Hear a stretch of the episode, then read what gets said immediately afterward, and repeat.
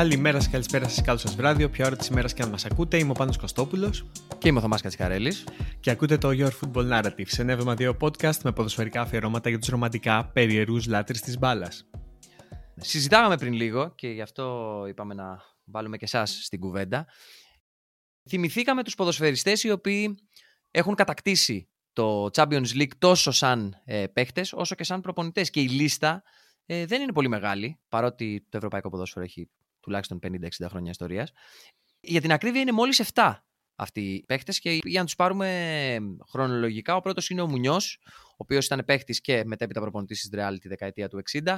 Στη συνέχεια ήταν ο Τραπατώνη, ο πασίγνωστος Τραπατώνη, η Ιταλική αλεπού των πάγκων. Μία άλλη Ιταλική αλεπού των πάγκων, ο Κάρλο Αντσελότη, και μετέπειτα είναι ο Γιώχαν Κρόιφ, ο Γιώχαν Κρόιφ ε, και οι μαθητές του, ο Φρανκ Ράικαρντ, ο Πεπ Γκουαρδιόλα και ένας άλλος μεγάλος και ο πιο πρόσφατος που το κατάφερε, ο Ζινεντίν Ζιντάν. Νομίζω ότι ενώ είναι κάτι, ένα κατόρθωμα στην ουσία, δεν έχουν πάρει την αναγνώριση όλοι μάλλον ε, από αυτά τα άτομα όσο θα τους έπρεπε και σίγουρα Υπάρχει ακόμα η αμφιβολία για το αν πράγματι είναι όσο καλοί προπονητές είναι όσο και ποδοσφαιριστές. Νομίζω το παράδειγμα του Ζιντάν είναι πολύ πρόσφατο και πάρα πολύ ακριβές σε αυτό. Ακριβώς, γιατί ο Ζιντάν έχει πάρει τρία Champions League σερί. Ακόμα, ακόμα, ακόμα έχουν, έχει δεχτεί κριτική ο Γκουαρδιόλα, ο οποίος έχει πάρει δύο, αλλά έχει αποτύχει ουσιαστικά μέσα σε εισαγωγικά το αποτύχει σε πολλά εισαγωγικά από την στιγμή που έφυγε από την Μπαρσελόνα αυτός που δεν συζητιέται πολύ και είχε δεχτεί και αυτός πολύ κριτική είναι ο Φρανκ Ράικαρτ.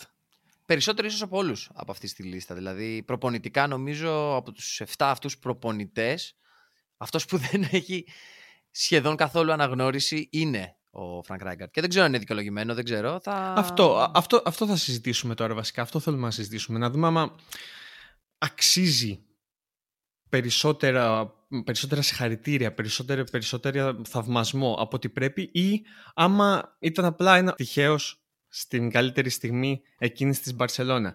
Βασικά μπορούμε να, πούμε, μπορούμε να σκεφτούμε, άμα σκεφτείς την καριέρα του Ράικαρντ ως προπονητή, δεν θα μιλήσουμε για, για την καριέρα του ως θα μιλήσουμε για την καριέρα του ως προπονητή. Ε, δεν μας δίνει ουσιαστικά κάτι για να πούμε ότι ήταν, είναι ένας από τους κορυφαίους προπονητές που υπήρξε στο, ευρωπαϊκό ποδόσφαιρο. Δεν μας δίνει καν το ότι ήταν ένας από τους καλούς προπονητές στο ευρωπαϊκό ποδόσφαιρο. Δηλαδή η πορεία του σαν προπονητής είναι και πάρα πολύ μικρή. Αν ε, δεις ε, τις ομάδες στις οποίες δούλεψε και, το, και τα αποτελέσματα τα οποία έφερε. Και γι' αυτό ίσως είναι το μεγαλύτερο αίνιγμα από τους 7 μέχρι ώρας. Γιατί, οκ, ο Ζιντάν δεν είναι ακόμα στη διάρκεια της καριέρας του, δεν ξέρουμε τι θα καταφέρει. Αλλά ο Ράικαρντ, όπως έχει πει και ο ίδιος, έχει ήδη εγκαταλείψει την προπονητική. Το έκανε για όσα χρόνια το έκανε και κοιτώντας αυτή την καριέρα, εγώ προσωπικά έχω περισσότερα ερωτηματικά παρά απαντήσεις. Δεν ξέρω εσύ πώς το, πώς το βλέπεις. Κοίτα, για να το πάμε ίσως λίγο από την αρχή, χωρίς να μπούμε σε πολλές λεπτομέρειες ε, για τον Ράικαρντ ω παίχτη, μπορούμε να πούμε ότι είχε την τύχη, γιατί είναι τύχη, να τον προπονήσουν άνθρωποι όπως ο Μίχελς, ο Κρόιφ, ο Αργοσάκη, ο Καπέλο και, μετά, και μετέπειτα ο Φανχάλ όταν παίρνεις όλες αυτές τις πληροφορίες και διαφορετικές πληροφορίες, άμα είσαι ουσιαστικά, άμα έχεις αποφασίσει ότι θέλεις να μπεις μέσα στην προπονητική, μπορείς να πάρεις από τον καθένα ένα πραγματάκι. Λίγο από εδώ, λίγο από εκεί, λίγο από εκεί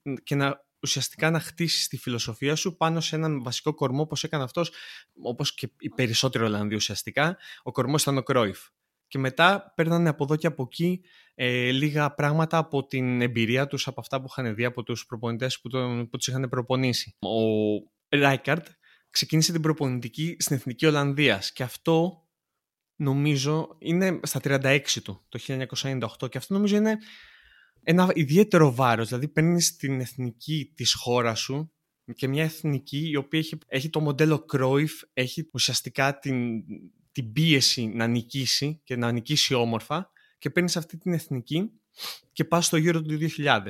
Που είσαι και συνοικοδεσπότη, γιατί ήταν γύρω 2000 ε, Βέλγιο-Ολλανδία τότε. Άρα υπήρχαν περισσότερα expectations. Ή, ή θέλανε την κούπα. Γιατί η τελευταία φορά που οι Ολλανδοί είχαν πάρει κάτι σε εκείνο το σημείο ήταν το 88 με παίχτη τον Ράικαρντ και με, τη, με την τριάδα Ράικαρντ, Βαν Μπάστεν, Γκούλιτ παίχτες τότε.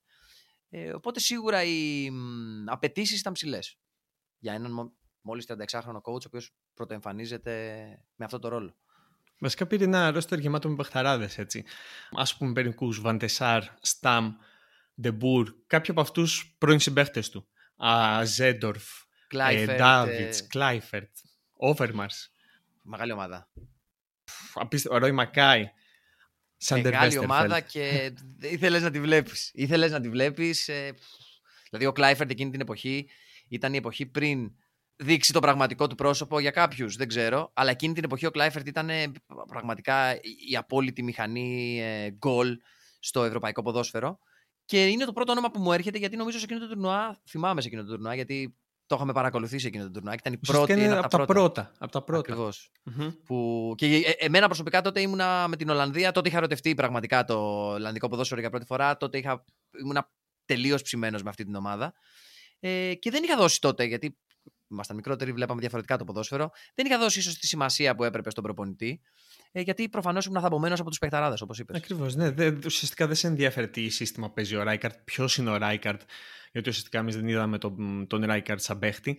Αλλά ο Ράικαρτ μπορούμε να πούμε ότι πριν πάει ως πρώτος προπονητής στην Εθνική Ολλανδίας ήταν υπό τον Χίγκινγκ, ήταν δεύτερος, τρίτος, μαζί με τον Έσκεντς και τον, και τον Κούμαν. Πήρε αυτή την Ολλανδία λοιπόν και την οδήγησε στην καλύτερη θέση σε τουρνουά από το 1988. Στα ημιτελικά του τουρνουά που έχασε από την Ιταλία στα πέναλτι. Είχε υποσχεθεί από πριν ότι άμα δεν το πάρει θα φύγει. Δηλαδή στην πρώτη του προπονητική δουλειά υποσχέθηκε ότι άμα δεν πάρει μια κούπα θα φύγει. Αυτό είναι, ουσιαστικά είναι, θέτει τα... τη βάση πολύ ψηλά. Τη βάση πολύ ψηλά. Είναι αυτό που είπες πριν, ότι ήταν ήδη σαν ποδοσφαιριστής ένας τρίλο της χώρας. Και δεν μιλάμε για μια χώρα χωρίς ποδοσφαιρική παράδοση, μιλάμε για την Ολλανδία. Και πράγματι, παίρνοντας αυτό το ρόστερ, ήξερε και ο ίδιος νομίζω ότι δεν θα σήκωνε το Ολλανδικό κοινό κάτι λιγότερο από την κούπα στο Άμστερνταμ στον τελικό. Ε, δεν τα κατάφερε, παρότι έπαιξε πολύ ωραίο ποδόσφαιρο εκείνη η Ολλανδία. Ε, και πράγματι, όπως είπες, αποκλείστηκε στα πέναλτι στον ημιτελικό από την Ιταλία, λύνοντας την κατάρα των πέναλτι για την Ιταλία και νομίζω δημιουργώντας την κατάρα των πέναλτι από εκείνο το σημείο και μετά για την Ολλανδία, που την ε, ξεπέρασε νομίζω το 14. Το 14 με το Ρόμπεν. Ναι, ναι, ναι. Το 14 στο, στο Μουντιάλ στην Βραζιλία. Πήρε πήρε αυτή την ομάδα, δεν, ουσιαστικά δεν άλλαξε πολλά. Δεν χρειάζονταν να αλλάξει πολλά. Και όταν κοουτσάρει εθνική ομάδα είναι διαφορετικά από το να κοουτσάρει ε, μια κανονική ομάδα, να την παίρνεις, να κάνεις προετοιμασία, να βάζεις τις βάσεις, να βάζεις το μοντέλο. Η, η Ολλανδία ουσιαστικά είχε το, είχε το μοντέλο. Οπότε, άμα θέλεις να μιλήσεις λίγο παραπάνω για τον Ράικαρντ ως προπονητή, πρέπει να δεις πιο μετά. Και ακριβώς μετά από αυτή την Ολλανδία που την οδήγησε στα ημιτελικά του τουρνουά εκείνου του 2000, το οποίο να πούμε το πήρε η Γαλλία, η Γαλλία σε εκείνο το τελικό με την Ιταλία. Την οποία είχε κερδίσει στη φάση των ομίλων ο Ράικαρντ με την Ολλανδία. Και είχε παίξει, είχε παίξει το καλύτερο ποδόσφαιρο. Το καλύτερο oh. ποδόσφαιρο από τις ομάδες εκείνες ουσιαστικά. Γιατί, οκ, okay, η Ιταλία πήγε στον τελικό, αλλά εντάξει, δεν έχουμε δει και την Ιταλία να παίζει φοβερό ποδόσφαιρο. Όχι, από εκείνη την Ιταλία το μόνο που θυμάμαι είναι ο Τότι. Μας είχε δώσει τον Τότι εκείνη τη, σε εκείνη τη διοργάνωση. Η Γαλλία ήταν τα απόνερα της μεγάλης Γαλλίας του 98 με την ομάδα να είναι ουσιαστικά στον αυτόματο του Ζιντάν. Και οκ, okay, ήταν μεγάλη ομάδα. Αλλά παρόλα αυτά δεν ήταν τόσο εντυπωσιακή όσο η Ολλανδία σε καμία περίπτωση γιατί ήταν και διαφορετική η φιλοσοφία της σαν εθνική γενικά. Έφυγε λοιπόν ο, ο Ράικαρντ από την εθνική όπως είχε υποσχεθεί άμα δεν έπαιρνε την κούπα και πήγε στην Σπάρτα Ρότερνταμ. Στη γυρότερη ομάδα στην Ολλανδία που δεν είχε πέσει ποτέ από την Α Εθνική μέχρι εκείνο το σημείο. Να τονίσουμε.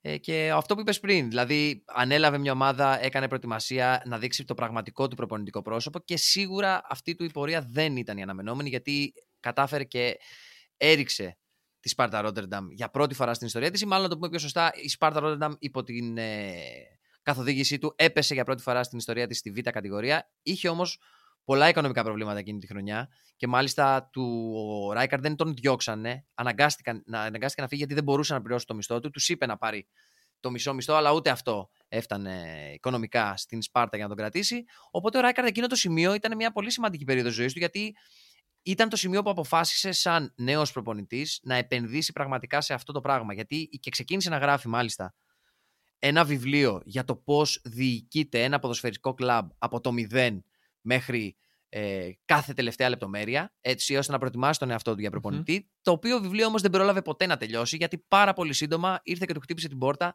άλλη μια γνωστή μορφή του ευρωπαϊκού ποδοσφαίρου, ο Ζωάν Λαπόρτα. Πόσο μεγάλη έκπληξη είναι λοιπόν από εκεί που έχεις πάρει μια ομάδα πρώτης κατηγορίας στην Ολλανδία και τη ρίχνεις κατηγορία για πρώτη φορά στην ιστορία της, να παίρνεις την Παρσελώνα. Την Παρσελώνα α, του Λαπόρτα. Γιατί ο Λαπόρτα εκείνη τη στιγμή είχε βγει πρόεδρος ε, στην Παρσελώνα στις καινούριε εκλογές. Είχε χάσει α, τον Μπέκαμ, τον, τον οποίο είχε τάξει στους οπαδούς, αλλά πήρε τον Ροναλντίνιο. Γι' αυτό έχουμε μιλήσει και στο πιο εκτενέστερα και στο podcast που έχουμε κάνει για τον Ροναλντίνιο. Μπορείτε να το βρείτε να, να τρέξετε στο αρχείο μας. δεν θα μπούμε σε λεπτομέρειες, δεν χρειάζεται. Α, παίρνει οπότε εκείνη την Μπαρσελώνα ε, το 2003, μια Μπαρσελόνα που είχε να πάρει πρωτάθλημα, να πάρει κάτι, να πάρει οτιδήποτε από το 1999, τέσσερα χρόνια. Ήταν σε μπερδεμένη περίοδο η Μπαρσελόνα εκείνη την περίοδο. Είχε δηλαδή ο Φανχάλεν ήταν που πήρε το 99 το πρωτάθλημα. Ο τελευταίος, ναι. Ο τελευταίος, ναι. Και μετά πέρασε από μια περίοδο πειραματισμών με τον Άντιτς, με τον ε, Ρόσακ, τον Φερέρ. Με τον Ρόσακ, ακριβώς. Ναι, ήταν, ήταν εκεί που έπαιρνε ουσιαστικά διαφορετικούς προποντή. Είχε αλλοιωθεί το DNA της ε, Μπαρσελώνα με τον, με τον Φανχάλ ουσιαστικά. Είχε από τον κροϊφισμό είχε πάει στον φαχαλισμό ας πούμε. Και ήταν λίγο ανώμαλος ο δρόμος. Δηλαδή, αν θυμηθούμε και τα υπερστατικά με τον Τζιοβάνι, με τον Ρονάλντινιο, με τον το Ριβάλντο, πάρα πολλοί παίχτες εκείνη την περίοδο είχαν θέμα στην Μπαρσελόνα, είτε γιατί ερχόντουσαν πολλοί Ολλανδοί, είτε γιατί ο Βαν Χάαλ είναι ο Βαν Χάαλ και ήταν από τότε ο Βαν Χάαλ, απαιτούσε ή αυτό που απαιτούσε ή έξω από την ομάδα.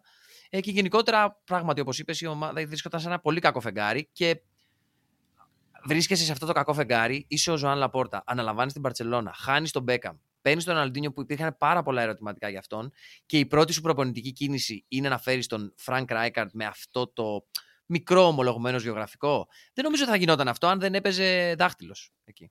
Καλά, εκεί ουσιαστικά αυτό ήταν μια πρόταση του Κρόιφ, όπως ήταν και μετά ο Γκουαρδιόλα, όπως ήταν και πάρα πολλές μεταγραφές, ε, ελεύσεις προπονητών στην Παρσελόνα. Οπότε ο Κρόιφ είπε στον Γκουαρδιόλα, το συνίστησε ουσιαστικά, άμα θέλεις κάποιον προπονητή να πάρεις τον Ράικαρτ που έχει μια αλφα φιλοσοφία και μια φιλοσοφία η οποία ίσως ταιριάζει στην Παρσελόνα. Αυτό δεν το έδειξε η Παρσελόνα στην πρώτη, στο πρώτο μισό της πρώτης χρονιάς 2003-2004 του Ράικαρτ ο οποίος Ράικαρτ ξεκίνησε να παίζει ένα 4-2-3-1 και η ομάδα ουσιαστικά δεν, δεν είχε ρολάρι, δεν μπορούσε να ρολάρει. Ουσιαστικά εκεί που ρόλαρε ήταν το Γενάρη με μια μεταγραφή η οποία δεν είναι μεταγραφή Μπαρσελώνα, αλλά είναι και πολύ μεταγραφή Μπαρσελώνα. Δηλαδή παίρνει τον Ντάβιτς το Γενάρη και γυρνάει το σύστημα σε 4-3-3.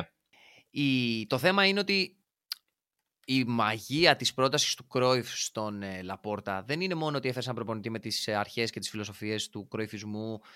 Ε, έφερες μια μεγάλη ποδοσφαιρική προσωπικότητα γιατί ο Ράικαρτ ανεξάρτητα από την προπονητική του πορεία σαν άτομο του ποδοσφαίρου ήταν τεράστιος σε όλο τον ευρωπαϊκό χώρο, με την πορεία του στη Μίλαν, με την πορεία του στην Εθνική Ολλανδίας, με την πορεία του ακόμα στον Άγιαξ και στις υπόλοιπες ομάδες. Δηλαδή είχε την ειδική προσωπικότητα, όπως ας πούμε έχει ο Ζιντάν αυτές τις μέρες, να μιλήσει και να δείξει το τι είναι και τι δεν είναι. Ε, ο οποίος, ενώ η ομάδα, όπως είπες, ξεκίνησε με το 4-2-3-1, δεν πήγαινε καλά. Οι παίχτε δεν είχαν προσαρμοστεί και δεν νομίζω να. Δεν ξέρω αν θέλανε να προσαρμοστούν σε εκείνο το σημείο. Οπότε έκανε κάτι πολύ αντιποδοσφαιρικό, αλλά και ταυτόχρονα ποδοσφαιρικό μαζί. Έφερε τον Ντάβιτς, όπως είπες, που είναι μεγάλη μεταγραφή. Εγώ προσωπικά τότε είχα ψηθεί πάρα πολύ, γιατί ο Ντάβιτς στο μυαλό μου ήταν και συνεχίζει να είναι η επιτομή του αμυντικού χαφ. Δηλαδή αυτός ο τύπος με αυτά τα γυαλιά και αυτό το, το, το τρόπο παιχνιδιού και το τρέξιμο και το κόψιμο και τα πάντα. Το οποίο ήταν μεγάλη μεταγραφή για αυτό που ήθελε να κάνει ο Ράικαρτ. Αλλά νομίζω αυτό που άλλαξε το κλίμα γενικά είναι το ότι έδωσε τους παίχτες στον τύπο. Παρ' όλα αυτά, είχε εξηγήσει στους παίχτες γιατί θα τους δώσει τον τύπο και ποια είναι τα προβλήματα που έχουν δημιουργήσει. Και έτσι νομίζω κέρδισε τα αποδητήρια σαν μια ποδοσφαιρική προσωπικότητα που ναι, γεια σας, κάνω αυτό, είμαι αυτό, και πάμε έτσι. Είναι, είναι πολύ ενδιαφέρον αυτό που λες, γιατί ουσιαστικά αυτός είναι ένας κοινός γνώμονας των περισσότερων από, τον, από τους 7 προπονητές που αναφέραμε πριν, γιατί το ίδιο ακριβώς έκανε και ο Ζιντάν στην Ρεάλ, το ίδιο κάνει και ο Αντσελότη. Είναι δύο προπονητές περισσότερο manager από ότι τακτικίστες, χωρίς να λέμε ότι α, δεν είναι τακτικίστες, γιατί δεν γίνεται να έχεις πάρει Champions League και παραπάνω από ένα Champions League και να μείνει σε τακτικίστας. Και ουσιαστικά αυτό που σε οδηγεί εκείνη τη στιγμή στην επιτυχία, οδηγεί μια μεγάλη, μια τεράστια ομάδα στην επιτυχία, είναι να έχεις κερδίσει τα αποδητήρια. Γιατί άμα έχεις κερδίσει τους στάρ σου, τότε οι stars σου παίζουν για σένα. Αυτό ίσως να μην το χρειάζονται μικρότερες ομάδες που ας πούμε ο η πόρτο του Μουρίνιο δεν είχε star. Okay. Ο Μουρίνιο έχει κερδίσει τους παίχτες του με διαφορετικό τρόπο. Αλλά όταν ε, πας σε μια ομάδα και πρέπει να διαχειριστείς τους star, πρέπει να ξέρεις πώς να διαχειριστείς τους star. Και δεν, είναι, και δεν είναι το πιο εύκολο. Αυτό. Όχι, και νομίζω σίγουρα τον βοήθησε το ότι ήταν και ο ίδιος ένας ε, star σαν ποδοσφαιριστής με αναρρύθμιτα περιστατικά που το έδειξε αυτό. Ακόμα και η θα το αναφέρουμε παρότι δεν έχει νόημα να μιλήσουμε για την ποδοσφαιρική καριέρα του Ράικαρτ στην προκειμένη. Ο Ράικαρτ έφυγε από τον Άγιαξ επειδή τσακώθηκε με τον Κρόιφ. Δηλαδή τα είχαν σπάσει ως ποδοσφαιριστή, στάρ εκπρόσωπος των υπόλοιπων ποδοσφαιριστών. Mm-hmm. Τα είχε σπάσει με τον Κρόιφ τότε και έφυγε και είχε κάποιες περιπέτειες στην καριέρα του. Το οποίο είναι ακόμα πιο σημαντικό για να δείξει ότι ο Κρόιφ κάποια χρόνια μετά ήταν αυτός που του έδωσε τη μεγαλύτερη του δουλειά ε, σαν προπονητής. Δηλαδή λέει κάτι και για την προσωπικότητα και του Ράικαρτ και του Κρόιφ στο συγκεκριμένο σημείο. Και πράγματι η κίνηση αυτή στην Παρσελόνα εκείνη την χρονική περίοδο κέρδισε τους παίχτε.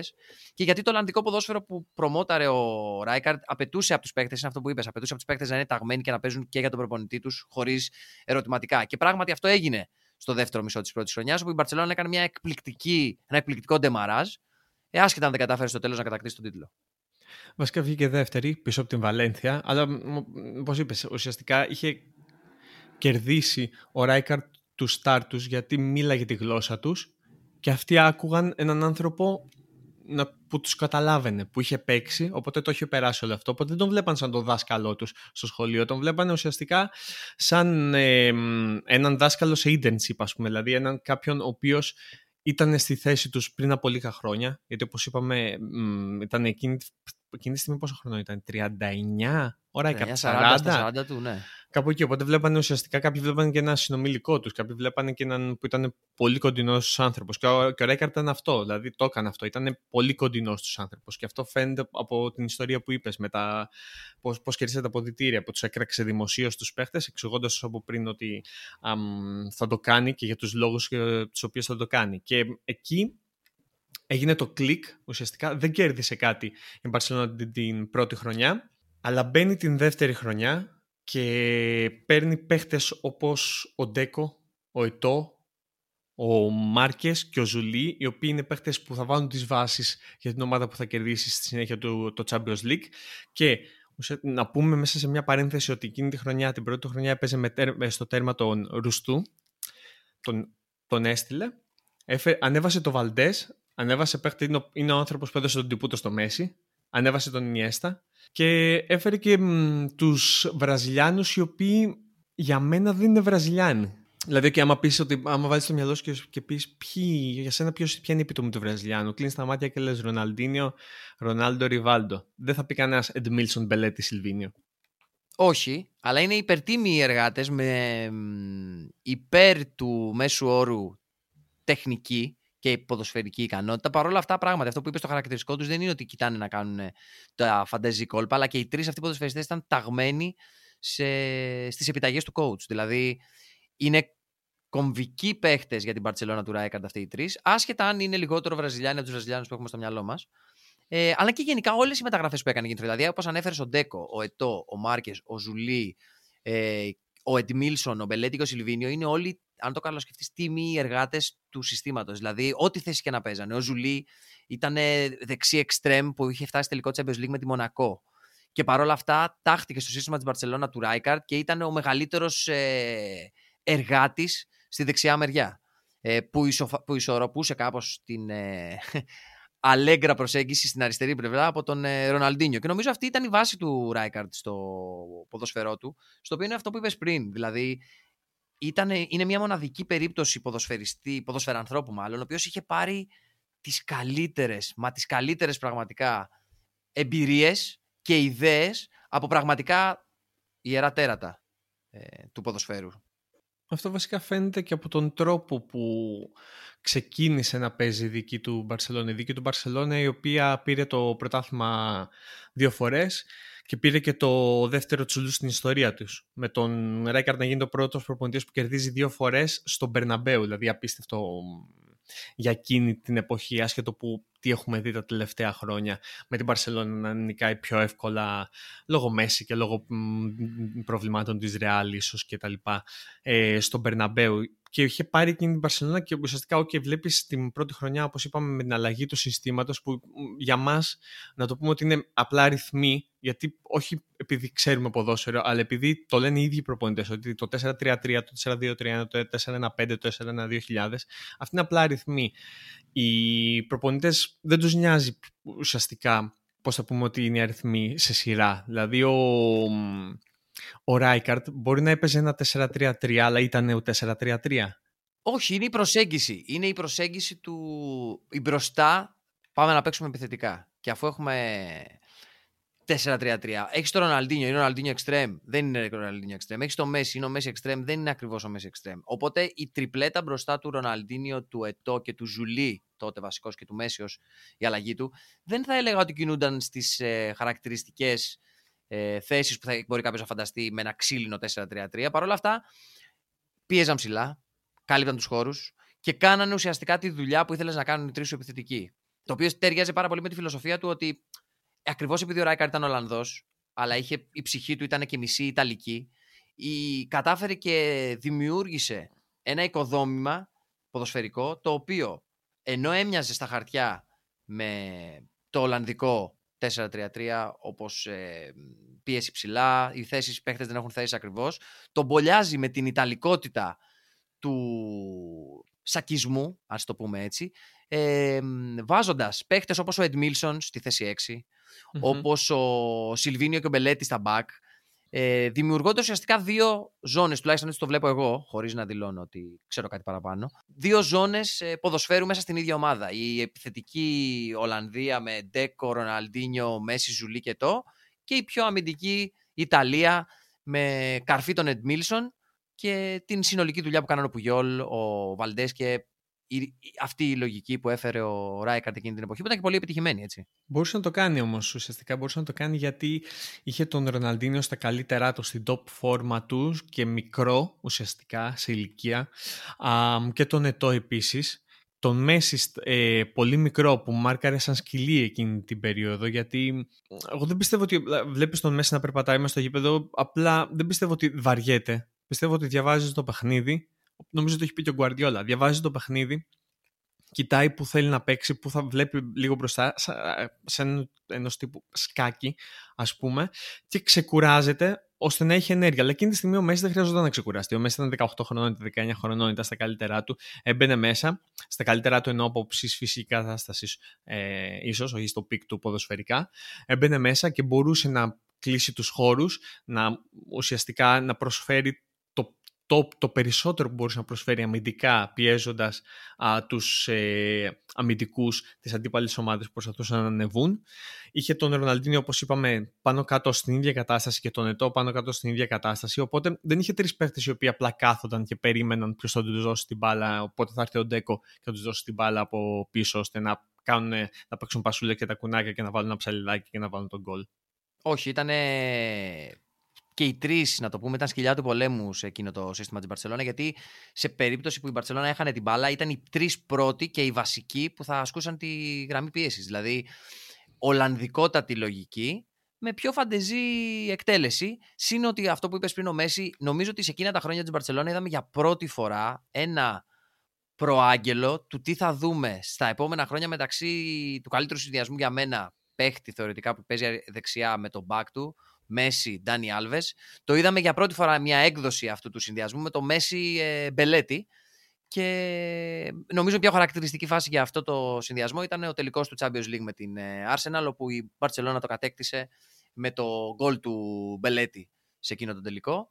Ε, έδωσε, βλέπεις, βλέπεις πράγματα που έχεις δει και μετά πιο ολοκληρωμένα, αλλά καταλαβαίνεις τη φιλοσοφία νομίζω και τις μικρές διαφορές που είχε ο Ράικαρντ με, την, ε, με τον καθαρό κροεφισμό, αν θέλουμε να το πούμε έτσι. Αυτό ίσως όμως να ήταν και το, ο λόγος που έπεσε από εκεί πέρα. Γιατί όταν έχεις αυτούς τους παίχτες ταγμένους σε αυτό το σύστημα και του ζητάς... είναι απαιτητικό, έτσι. Είναι αρκετά απαιτητικό σύστημα. Είναι πολύ τρέξιμο. Είναι απαιτητικό επίπεδο κλοπ απαιτητικό. Δηλαδή, ουσιαστικά, okay, δεν είναι game pressing, αλλά θέλει, θέλει το top σου όλη την ώρα, χωρίς να, να, να έχεις κάποια, κάποια κενά στα οποία δεν σπαταλάς ενέργεια που ίσως να είναι το tiki-taka με εισαγωγικά ότι κρατάς την μπάλα και την γυρνάς γύρω-γύρω.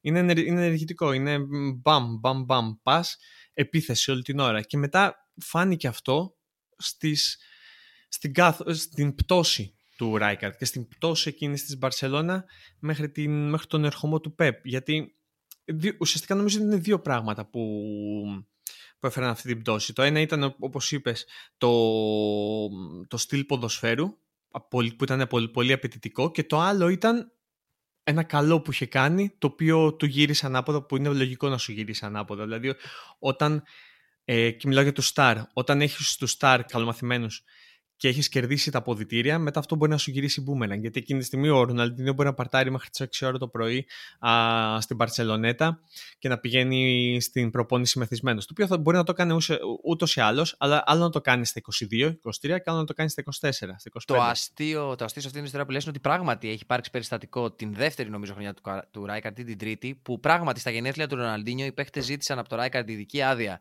για να παρτάρουν μέχρι το πρωί και ο Ράικαρ τους την έδωσε. Τα μίντια τον κράζανε ε, όλη μέρα και παρόλα αυτά ήταν οι παίχτε ήδη είχαν πει ότι αυτή η άδεια που μας είχε δώσει εκείνο το βράδυ για να μπορέσουμε να γιορτάσουμε σαν ομάδα με τον Σταρ μας, γιατί τότε ο Ροναλντίνιο ήταν ακόμα ο Σταρ, ήταν δεύτερη χρονιά νομίζω, ή τρίτη, δεν θυμάμαι καλά, μας έδωσε την ψυχολογική όθηση ώστε να προχωρήσουμε και να κατακτήσουμε τα πάντα εκείνη τη χρονιά. Το οποίο πράγματι, όπως λες, άλλο να είναι ο Ροναλντίνιο στα 22 χρόνια του και άλλο να είναι ο Ροναλντίνιο στα 27. Είναι άλλος ο παίχτη και ο Ροναλντίνιο και ο Ντέκο και όλοι καλός ή κακός, αν έχεις κερδίσει τα πάντα μέσα σε δύο χρόνια, δίνοντας τα όλο σου το είναι, μετά από κάποιο σημείο και μετά είναι δύσκολο να συνεχίζεις να βρίσκεις το ίδιο κίνητρο για να συνεχίσεις να διεκδικήσει τα πάντα με τον ίδιο απαιτητικό τρόπο στις ίδιες ομάδες. Και είναι κάτι το οποίο έχει συνοψίσει νομίζω τέλεια ο Σερ Άλεξ Φέργιουσον στην ε, καριέρα του, λέγοντας ότι όλες οι ομάδες, όσο πετυχημένες και να είναι, έχουν κύκλο περίπου τριών με τεσσάρων χρόνων. Είτε ανανεώνεις την ομάδα σε εκείνο το σημείο, είτε διώχνεις τον προπονητή. Γιατί είναι πολύ δύσκολο οι ίδιοι παίχτες, πρέπει να είναι πολύ συγκεκριμένοι χαρακτήρες που να συνεχίζουν να υπηρετούν το ίδιο πράγμα ποδοσφαίρου για συνεχόμενα χρόνια. Και ο Ράικαρντ από την απειρία του την πλήρωσε σε εκείνο το σημείο. Ανανέωσε την ομάδα ουσιαστικά ο Ράικαρντ. Δεν είναι ότι δεν ανανέωσε την ομάδα αφού πήρε α, το Τσουλού. Δηλαδή έφερε, έφερε Thierry Henry, Έφερε Γιάγια Τουρέ, Αμπιντάλ, Γκαμπρίελ Μιλίτο. Έφερε παίχτες με τους οποίους θα μπορούσε να κάνει αλλαγή φρουράς και θα μπορούσε να χτίσει κάτι παραπάνω. Α, με τον Μέση να ανεβαίνει. Α, αλλά ουσιαστικά ήταν εκεί που έβλεπε ότι το να δίνω α, πολλή ελευθερία στους παίχτες μου ίσως να μην μου βγαίνει σε καλό στο τέλος. Ε, Ξέρεις κάτι όμως. Ο Ράικαρτ σαν προσωπικότητα, και τουλάχιστον βάσει του τι έχει, είχε πει μέχρι και το σημείο και τι είπε μετά, ήταν και τέτοιος τύπος. Δηλαδή, ακριβώς όπως είπαμε, σαν, σαν παίχτης, ήταν και ο ίδιος μεγάλη προσωπικότητα και ήταν ο ίδιος που πήγαινε και τσακωνόταν με τους προπονητές. Όπως είπαμε, το είχε κάνει ακόμα και με τον Κρόιφ. Ε, οπότε, δυσκολεύομαι να δεχτώ ότι αυτός ο ίδιος άνθρωπος, σαν προπονητής, θα κάνει το αντίθετο από αυτό που έκανε σαν παίχτης. Δηλαδή, λίγο πολύ νομίζω και η ψυχοσύνθεση του Ράικαρτ και η σχέση που είχε με τους παίχτες δυστυχώς κάπου εκεί θα κατέληγε. Δηλαδή, πολύ δύσκολα θα μπορούσαν να δουν και οι παίχτες οι ίδιοι, αλλά και ο Ράικαρντ το ίδιο στον εαυτό του, σαν στρατηγό μέσα στην ε, ομάδα. Δεν το έκανε ποτέ και δεν νομίζω ότι θα μπορούσε να το κάνει ακόμα και να ήθελε. Δηλαδή, ουσιαστικά δεν μπήκε ποτέ τη διαδικασία να, να βάλει τον εαυτό του ως πονητή. Δηλαδή, πήγε από την φάση παίχτης στη φάση παίχτης προπονητής. Γιατί εγώ έτσι το βλέπω πάνω κάτω. Δηλαδή δεν μπήκε ουσιαστικά, γιατί το έχει πει και ο ίδιος ότι δηλαδή, δεν ήταν το πάθος του η προπονητική 100% και αυτό σταμάτησε την καριέρα. Δηλαδή μετά πήγε, α, έφυγε το 2008, μετά πήγε στη Γαλατά, έμεινε 10 μήνες, πήγε στη Σαουδική Αραβία, προπόνησε δύο χρόνια. 2016 έκλεισε τυπικά την καριέρα του, η οποία είχε τελειώσει πιστεύω όταν έφυγε από την Παρσελόνα ουσιαστικά. Αλλά δεν είδε ποτέ τον, τον, το, το, προπονητή. Τον είδε κάποιον Διαχειριστή. Διαχειριστή, ρομαντικό συνεχιστή της ιδέας του Κρόιφ, το οποίο ήταν και ο Γκουαρδιόλα. Αλλά ο Γκουαρδιόλα ε, πήρε την βάση που έβαλε ο, ο Ράικαρτ Αλλά ποιες ήταν οι πρώτες δύο κινήσεις του Γκουαρδιόλα. Να διώξει τον Ροναλντίνιο. Και τον Ντέκο. Και που τον ήταν η Ντέκο. μεγαλύτερη σταρ. Και η τρίτη αργότερα ήταν να διώξει τον Ετώ. Το οποίο δεν θα μπορούσε να το κάνει ο Ράικαρτ, αλλά δεν θα μπορούσε να το κάνει και ο Γκουαρδιόλα αν δεν είχε αναλάβει σε εκείνο το σημείο μετά τον Ράικαρτ. Δηλαδή πήρε πράγματα και ο Πεπ από τον ε, Ράικαρτ και δυστυχώς δεν παίρνει την αναγνώριση ο Ράικαρτ όσο θα του έπρεπε. Αλλά ε, από την άλλη, ε, και μόνος του, πράγμα είναι αυτό που είπες, και μόνος του έφερε την κατάσταση στην Παρσελώνα σε εκείνο το σημείο, ώστε να απαιτείται μετά να έρθει ένας Πεπ και να την πάει στο επόμενο βήμα. Δηλαδή είναι και λίγο η κότα και τα αυγό σε αυτή την περίπτωση. Δεν ξέρω. Δηλαδή, άμα σε, άμα σε ρωτήσω ουσιαστικά για σένα ο Ράικαρντ είναι απαταιώνας ή ιδιοφυα, τι θα μου απαντήσεις; Ε, με το χέρι στην καρδιά, ε, θα σου απαντήσω τίποτα από τα δύο. Ο Ράικαρτ είναι ένας μεγάλος ποδοσφαιράνθρωπος. Ό,τι και να λέω εγώ και εσύ και οι προπονητές ε, του Καναπέ και της Κερκίδας, ο τύπος έχει πάρει Champions League και σαν παίκτης και σαν προπονητής, έχει πάρει ευρωπαϊκά, έχει πάρει κούπες, έχει, πάρει, έχει παίξει μπαλάρα. Έχει φέρει την Παρσελώνα από το. τότε που ξεκινήσαμε εμείς να βλέπουμε τη... να παρακολουθούμε ευρωπαϊκό ποδόσφαιρο πιο αναλυτικά. Η Μπαρσελώνα ήταν ομάδα που έστελε παίχτες στην ΑΕΚ και στον Ολυμπιακό. Δηλαδή, μην γελιόμαστε σε εκείνο Μμμ. το σημείο. Οι μεγαλύτερες μεταγραφές των ελληνικών ομάδων ήταν ο, ο Τσίριτς και ο Τζιοβάνι, Ο ας πούμε, Τσίριτς που και ο ήταν Τζιοβάνι, παιχταράδες. Μμμ. Παιχτα, μην, μην, μην με παρεξηγηθώ, αλλά δεν ήταν κάτι που θα περίμενες να γίνεται κανονικά ε, από μια ομάδα, στη, από ένα το πεδίο της Μπαρσελόνας στις ελληνικές. Και μέσα σε μια τετραετία, πενταετία, την έκανε πρωταθλήτρια Ευρώπης και μία από τις πιο υπολογίσιμες δυνάμεις ε, στον κόσμο. Άρα σίγουρα δεν ήταν απατεώνας. Παρ' όλα αυτά, ο τρόπος που έφυγε από την ομάδα και ο τρόπος που τη διαχειρίστηκε τα δύο τελευταία χρόνια μας δείχνει ότι σίγουρα δεν ήταν και ιδιοφυΐα. Γιατί αν ήταν ιδιοφυΐα, θα μιλάγαμε ακόμα για τον Φρανκ Ράικαρτ όπως μιλάμε για τον Σερ Άλεξ Φέργκισον, ας πούμε. Ε, νομίζω είναι κάπου στη μέση. Και ξέρεις κάτι, είναι και λίγο παραπάνω από τη μέση προς το ιδιοφυα παρά το απαταιώνας. Ίσως γιατί δεν, έχει, δεν του έχουμε αποδώσει τις δάφνες Ακριβώς. της Οπότε ξέρεις κάτι. επιτυχίας της οποίας σταθώ στη γωνία είχε. Θα στην- σταθώ στη γωνία του. Σχεδόν ιδιοφυα. Σχεδόν Αυτή είναι η θέση μου. ιδιοφυα. Σχεδόν ιδιοφυα. Αυτή είναι η θέση μου. εμένα. Ναι. Μπορείτε να μας πείτε και εσείς τη γνώμη σας για το Ράικαρ. Θα θέλαμε να ακούσουμε τη γνώμη σας ε, για τον πρώην προπονητή της Μπαρσελόνα και πρώην προπονητή γενικά. Α, μ, ευχαριστούμε που μας ακούσατε. Μπορείτε να μας ακολουθήσετε σε Facebook και Instagram και μπορείτε να μπείτε και στη σελίδα μας να ακούσετε και πολύ όμορφα α, podcast όπως αυτό για το Ροναλντίνιο για τον οποίο έχουμε μιλήσει μέσα σε αυτό το επεισόδιο. Σας ευχαριστούμε για όλα. Είμαι ο Πάνος Κωστόπουλος. Και είμαι ο Θωμάς Κασκαρέλης. Ciao ciao! Του τα λέει το jeans. Πουπ, πουπ.